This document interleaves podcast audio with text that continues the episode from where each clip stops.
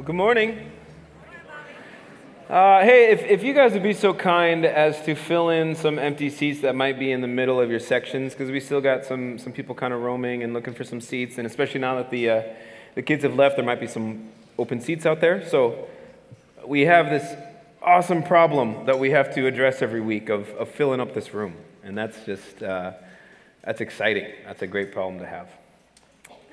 Uh, well, as we get started, um, we decided to add one more week to this A to Z, this essentials for your journey. Uh, last week, Troy, I thought this was awesome. Troy gave us these, you know, bookmark cards for you to use to have these action words, these things to take steps, to start doing, to start putting into practice what God has set before us to be in relationship with Him. Now, uh, if you are anything like me, uh, you may wrestle within yourself. I'll just speak in terms of I. I wrestle within myself about, but what if it doesn't turn out well? What if it doesn't work? What if I have these great expectations of blessing or fulfillment or something and it doesn't happen? What then? What if? What now?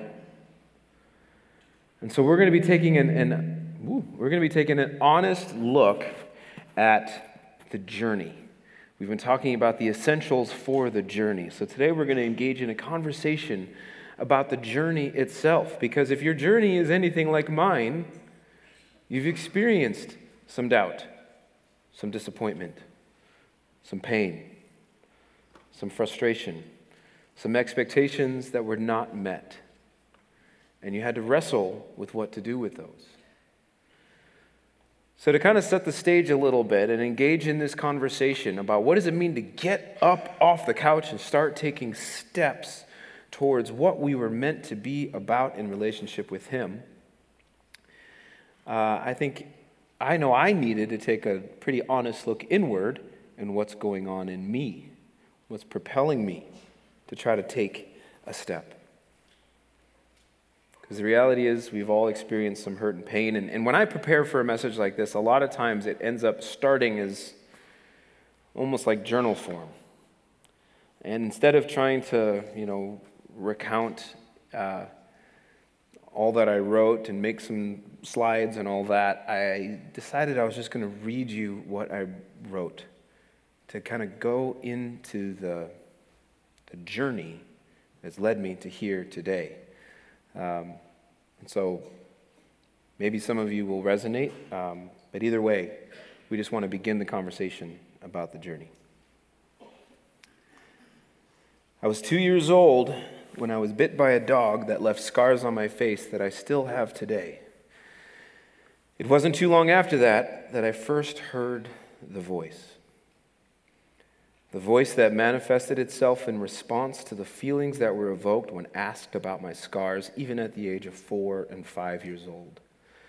The voice simply said, There's something wrong with you. At about the age of six, I had a babysitter who took advantage of her liberties as caretaker by teaching me how to kiss, and therefore took advantage of me. Although the abuse was not to the extent that some have experienced, it was still confusing, and I silenced myself out of fear of raising any issues at all. It was at that age that I started to adopt strategies to try and silence that voice, although my attempts would only make the voice multiply. My strategy was to try and appear good enough and not burdensome enough so that I don't get brought into the light, so that I may not be seen for what I am, damaged, and only seen for how I am perceived a good, amicable, likable, compliant, average kid. Not above average because that would require too much responsibility, and not below average because that would disappoint. I came to know Jesus and opened the door of my heart to his knocking when I was about six or seven. I certainly didn't know what I was doing, but it was real. And in the third grade, I was introduced to pornography. The imagery was confusing, the confusion was painful. The belief that I had to conquer or at least maintain my confusion as to not raise suspicion was painful. Even when confronted by my parents about the immorality of pornography, I squirmed at being caught and wanted to escape the feeling of doing something wrong more than I wanted to seek out understanding, let alone forgiveness. I was baptized at 10 years old, again, not knowing exactly what I was doing, but knowing that I believed it.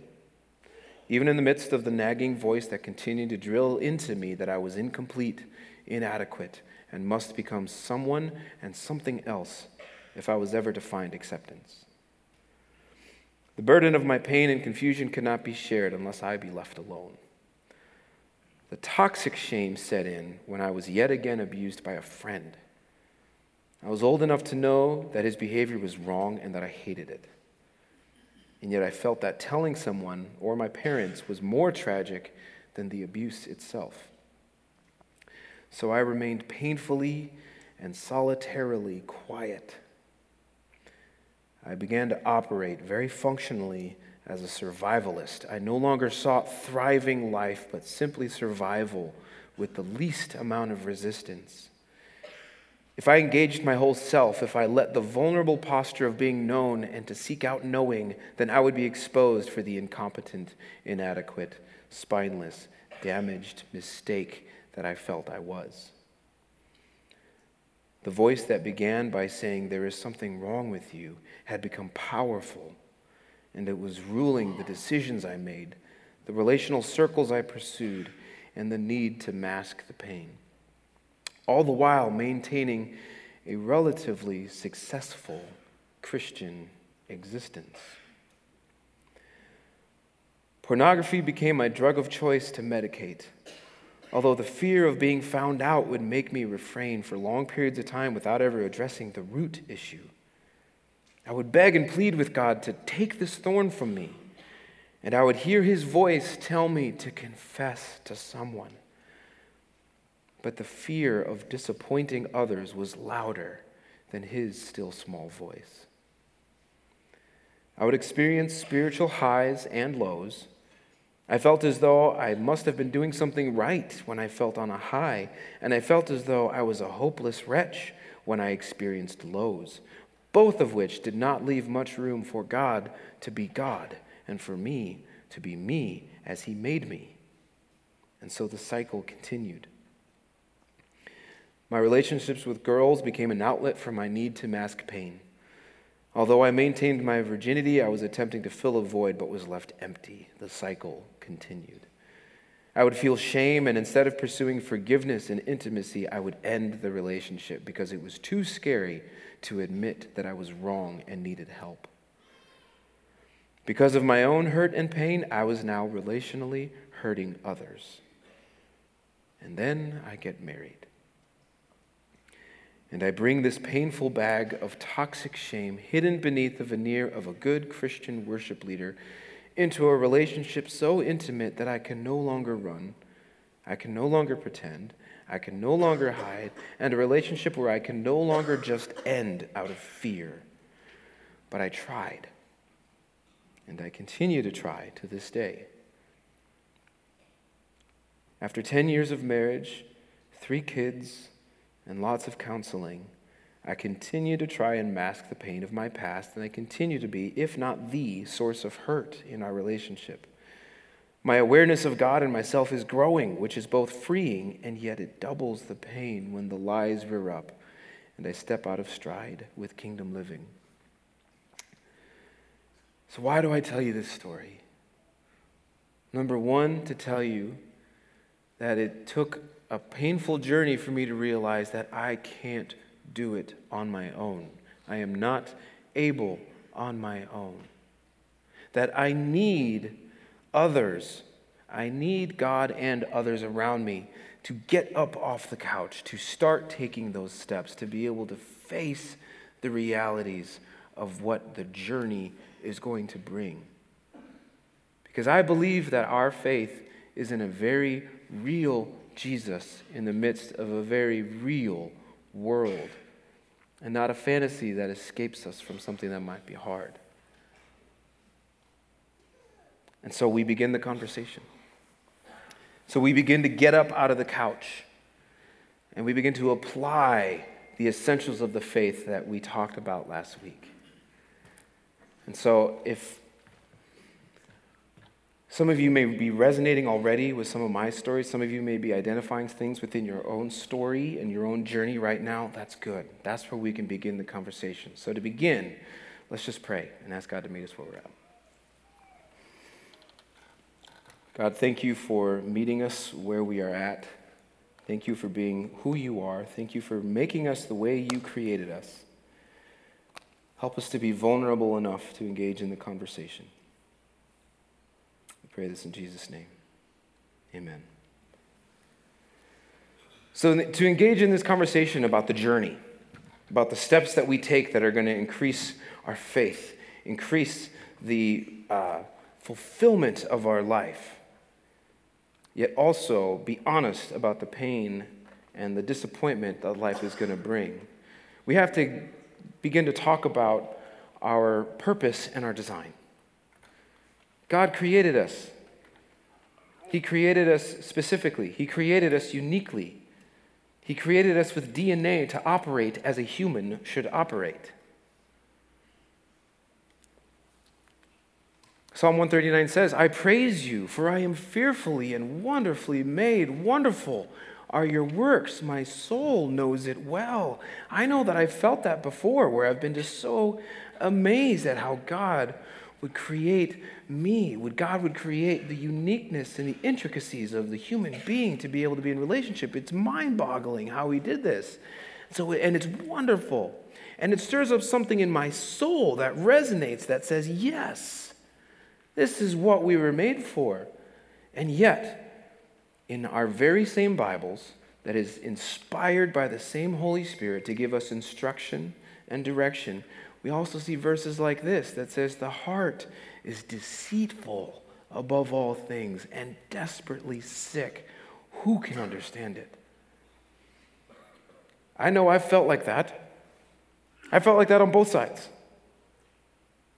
Desperately sick as well as amazed at how fearfully and wonderfully made we are. So, how do we do that to come to face to face with our journey? How do we do that to continue to take steps, bold steps of faith? I'm going to be drawing from a lot of uh, resources that I found from this author named Chip Dodd. I'd encourage you to read this book called Voice of the Heart. Because in it, he talks about how God created us with DNA and yet human beings are the only creatures that carry DNA that can attempt to refuse their DNA, that can attempt to operate outside of the way they were made. Only humans. You see, we were designed to be relational beings. We were designed to be in relationship with God, with ourselves, and with others. And yet we start to refuse and attempt to deny that DNA and that reality. And the way that we express this DNA, the way that we express the way we're supposed to be meant together, is through feelings. Now, I know, especially guys are like, oh, great, we're going to talk about feelings. Yes, we're going to talk about feelings, but we're talking about them as organs, as a muscle that was meant to flex, that was a part of our design to say it's supposed to just work this way. Nobody wakes up in the morning and says, dang that spleen for doing what it's doing. I wish it didn't do that. I wish my lungs would stop filling up with air. It's embarrassing. Nobody talks like that because they're organs, they're doing what they're supposed to do. And so these feelings that God created in us, they're trying to do what they were meant to do. And these feelings that we have are passwords. You know, when you go to log into something, uh, like an iTunes account. I had to help my father in law one time. He said, Can you help me with my computer and get some stuff set up? I said, Sure. What's your password? Uh, it's probably one of these three. And then, you know, and it began this like journey of, we're stuck if I don't get that password. Because what does it do? It lets you in. It lets you into what's really going on on the inside. Our, the way we feel and the way we're designed is also meant to be a lantern not a beacon. Because lanterns do what? They give you enough light to see to take the next step of the journey. So, as we look at these things that we practice, it might evoke something in us that we're meant to feel so that we can then take the next step. We may not be able to see all the way down the road, but the way that we feel and express that in relationship can give us insight in, to take the next step. And they're also meant to be keys keys that can unlock doors that we've locked long time ago. When we're willing to allow ourselves to feel the things that uh, God intended us to feel, we can unlock those doors and begin to experience what He intended, which was life abundant, life to the full, in relationship with others, in relationship with Him, with the relationship within ourselves. And so there's eight feelings. If you guys are note takers, I would encourage you to take notes because this is going to be a little bit analytical. We're going to move quick, but we're going to talk about these things that are very true of us. Again, we're talking about muscles here that flex, organs that are doing their job. And I think that some of you are going to uh, relate and maybe stir something up, and that's what you especially need to take note of. Am I uh, doing something wrong here that's making it feedback? Anyway, so all of our these eight feelings, there's going to be an impairment. There's going to be the attempt to reject the DNA of how we're made, to move away from what it was intended. When we allow ourselves to feel the way God intended us to feel, then we're going to see the gift of what these things are. Now, let me give a quick disclaimer. I had somebody tell me at the first uh, service, and I thought this was a valid point. I am not trying to make any kind of claim about medical realities. I know that there are medical uh, you know, depression conditions and medical anxiety. And so I'm, I'm not trying to, I know that those exist and are needed. Uh, we're talking about uh, the things that are true in all of us. We engage in impairment and in gifting of these emotions all the time. And so I'm not meant to like isolate the, the medical realities of, of what's going on. Okay, so we're going to move quickly. What's the first thing that we uh, may feel is hurt. Right out of the right out of the gate, going with hurt. Hurt is a feeling that tells us that we are in need of healing. When I get when somebody's pinching my skin, it hurts and it awakens a need inside of me, a need for them to stop. Because I need that to not hurt anymore. Now, the denial, the rejection of allowing ourselves to feel pain, to engage in pain, is resentment. Whoops. Wrong way. Somebody, you may think that it's just the denial of hurt to pretend that you're not in hurt. Actually, it's going to manifest itself much more dark than that. Because the reality is, you are experiencing the pain. The muscle is flexing. But when you try to deny that and impair it, you start to point your finger at everybody else and blame them for why you're hurting. And you resent that. It creates isolation it makes you take a step backwards on the journey, not forward into life full. It takes a step backwards into isolation, whereas the gift of hurt is healing. This hurts, and I need healing. Loneliness. Why would God design us to feel lonely? That sounds awful. Because loneliness is what tells us that we're made for relationship. It tells us that we're made to be together. It tells us that we're made to not do this journey alone, to not try to uh, check off all the boxes on the verb list and so I can say I did it. Loneliness tells us I need to be doing this with God, with others. When we try to deny and reject the feeling of loneliness, it leads us to apathy.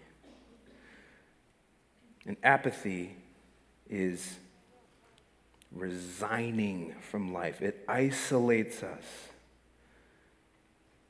The, the deceiver, the evil one,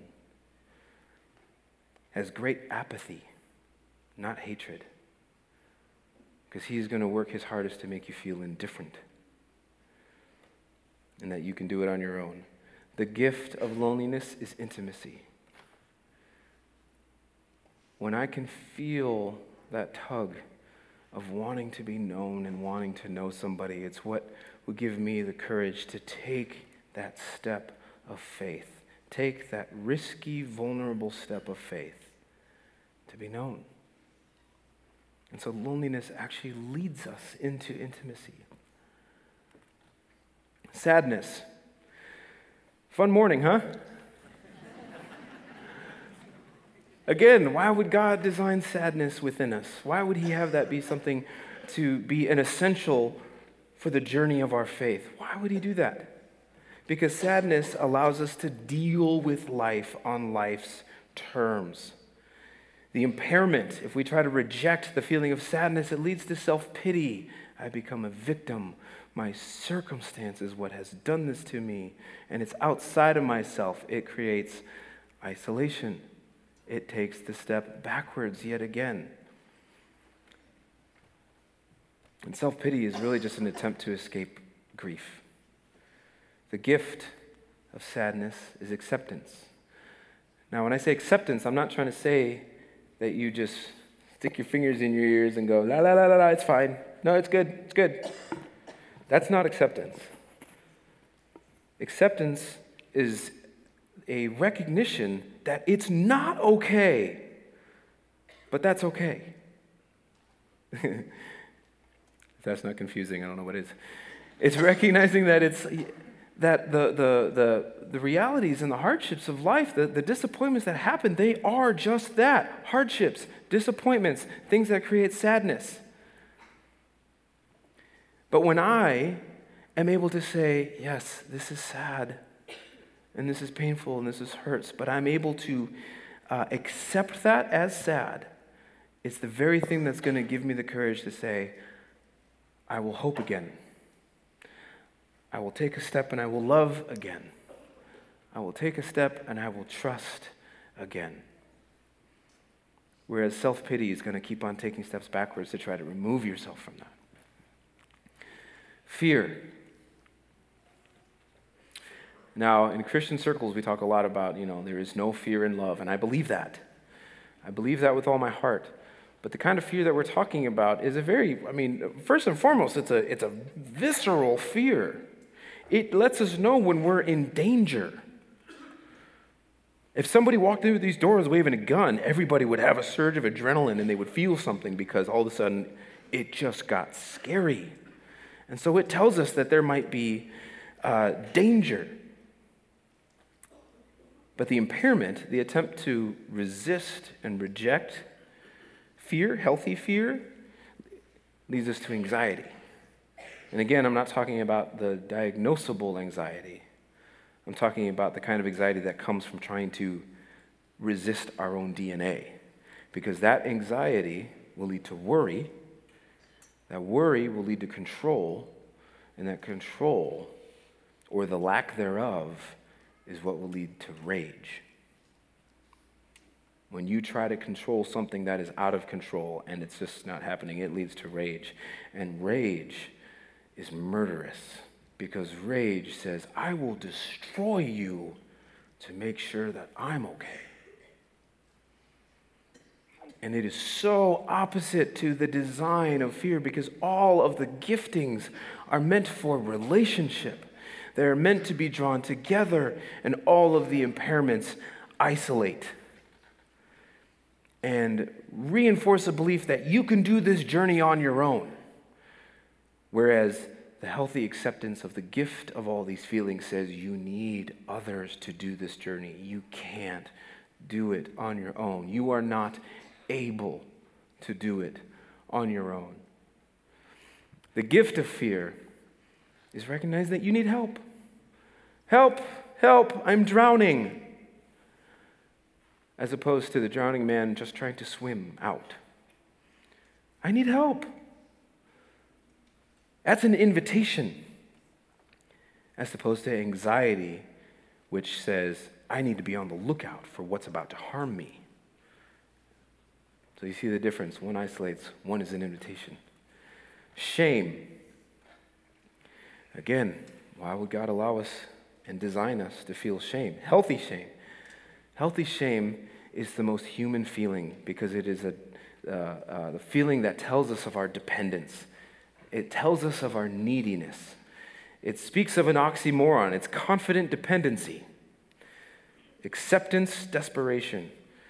It is the feeling that tells us that it is okay to be human, that I am not God, and that's okay.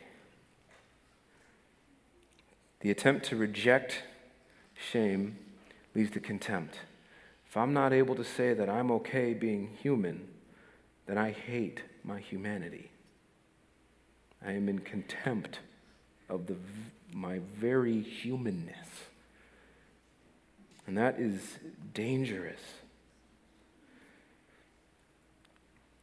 The gift of healthy shame is humility and empathy When I can recognize how I have been harmed, and then I can recognize how that I harm others, that's what allows me to come alongside somebody on the journey.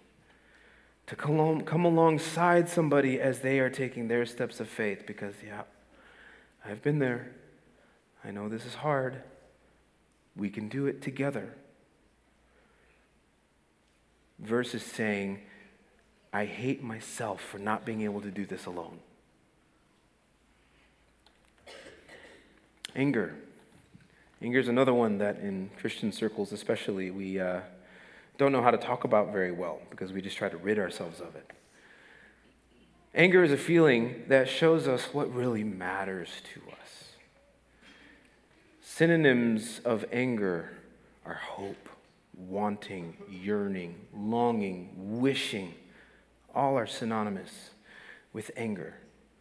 Now, anger this is not permission for, especially when you hear stories of abusive marriages, where this says, I, I just love you so much, you make me angry. No, that would be rage. That's an attempt to control. This is simply saying, I desire more. A uh, great example is that of, of parents. I mean, I got three boys, and if they were marching themselves to the edge of a cliff, you better believe that I wouldn't say, Hey, buddy, there's a, there's a thing there. You're probably, probably going to want to take a step back. No, you better believe I'm going to go, Stop! Don't go there! It's going to hurt you. And I desire more for you than that hurt that you will experience if you go there. And so it's, again, it's an invitation into what matters. Impaired, the attempt to, re- to reject the way God intended that angry feeling leads to depression. And again, I'm not talking about clinical, diagnosable, medical depression. I'm talking about the beach ball analogy. I'm sure you've all heard when you try to shove a beach, beach ball underwater, not only does it want to rise up out of the water again, it gains momentum the tension actually grows. Because you throw, you put it, you depress it under this much energy and it blows up even higher. So it actually builds tension. The gift of anger is passion. I don't know if any of you, uh, you know, have seen a, a preacher pound his fists on a pulpit. It looks, if you took the audio out, it would look angry. But he's speaking passionately. You know, and we just celebrated Martin Luther King, and he said, I have a dream. And he spoke to something within us that claimed our humanity, that desired something more than what was. He did not say, I have a plan. We resonated with that passion because it spoke something to the longing for more. We desired something more of life, which is what God intended for us. He gave us that feeling so that we would pursue thriving life. Guilt. Guilt tells me that I've done something wrong. Healthy guilt says, I just did something that is against the way I'm created. I just did something that is opposed to my own DNA. I did something that's against what's best for me. And I'm sorry.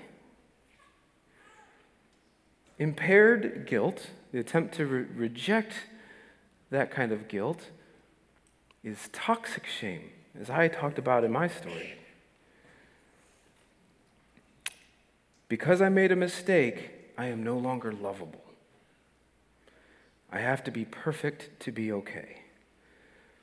Toxic shame tells us that we need to be self made, which, as we've been talking about, the essentials of the journey, the number one essential is that you are not meant to journey alone.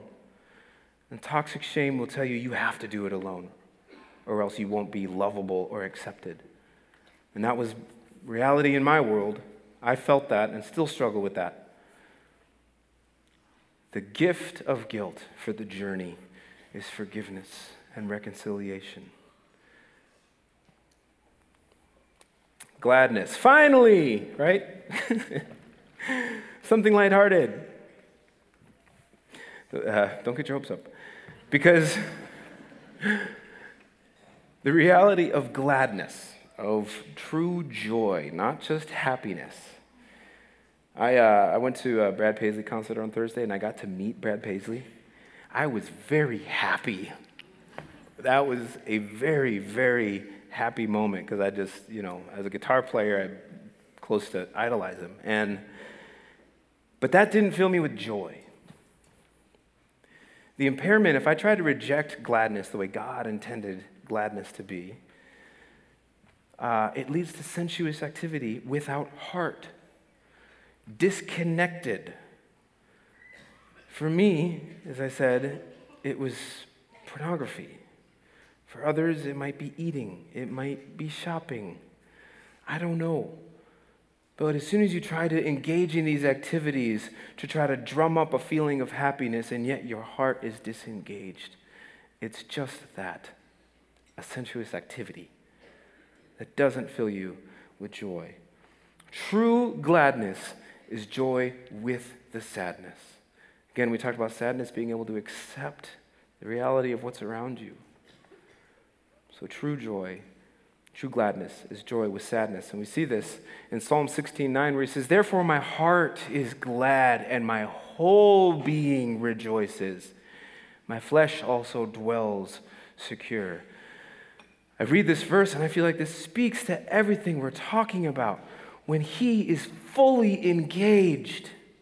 His whole being is engaged. He experiences gladness. And do you see what it does to his environment, where he dwells? When he's fully engaged, when he is fully alive, when he is living the way God intended him to live, his dwelling is secure because that is not what's going to define him. He is in relationship with God and with others and within himself.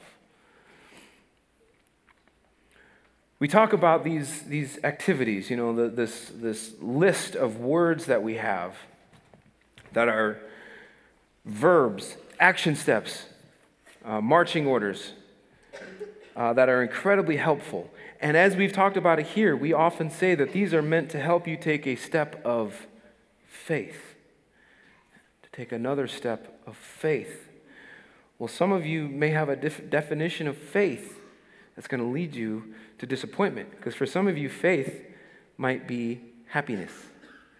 Or for some of you, faith might be a lack of problems because I operated in faith. Faith is simply this hope plus risk for an outcome that is relationally a blessing.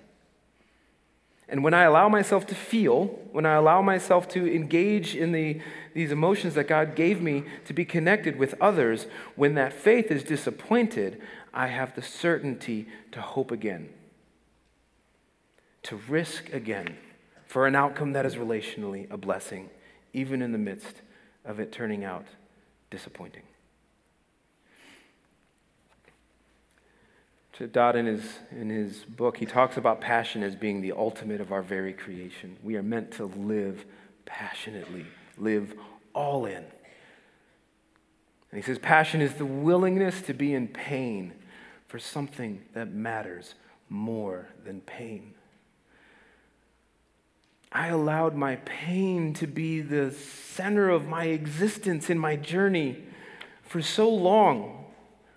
And I still, to this day, wrestle with that. I still struggle with trying to mask my own pain. And yet, when I catch these glimpses of living passionately and living fully, it inspires me on the journey to move, to not stay stuck in the way things currently are, but to desire more, to hope for more, to risk for more, to do these things on the list for an outcome that is relationally a blessing. So God put, uh, Troy put this up on the slide a couple weeks ago. Just start putting God's plan into practice, because this is God's plan. For you to flex those muscles, to be able to feel them fully so that you can live in relationship with Him, live in relationship with others, live in relationship with, within yourself. To not do it alone, because you are not able to do it alone. Uh, there's a song that I just, you know, every once in a while you come across a song that just stops you. And I know I'm a musician, and so you may think that that happens all the time, but it doesn't. Uh, and this song, it's by Need to Breathe, and it just simply says, I'm not able on my own. It speaks to everything that we're talking about. And so, uh, I wanted to, to sing it for you guys, and, and just so you know, this is more terrifying than anything. Uh, you know, I get up here and I sing a lot, but when I am connecting to the, the song and it's there's a lot of eyes looking at me, it gets scary. But this, uh, this song just simply says, There's a host of hurts we come across, none of which alike. From the air inside the birthing room to the darkness where we die. And though I feel I'm just as strong as any man, I'm not able on my own. The next verse just says, Carry around the secrets that only heaven knows. We crawl into our darkened rooms where only victims go. And though I feel I'm strong enough to carry all this load, I'm not able on my own. On this journey, we are not able on our own. There's a host of hurts we come across, none of which alike. From the air inside the birthing room to the darkness where we die. Though I feel I'm just as strong as any man, I know I'm not able. I'm not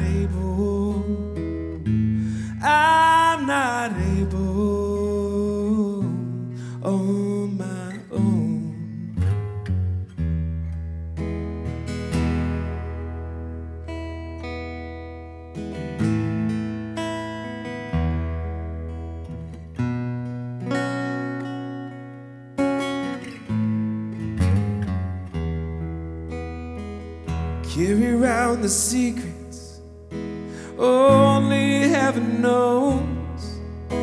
We crawl into our darkened rooms where only victims go. Though I feel I'm strong enough to carry all this load, I'm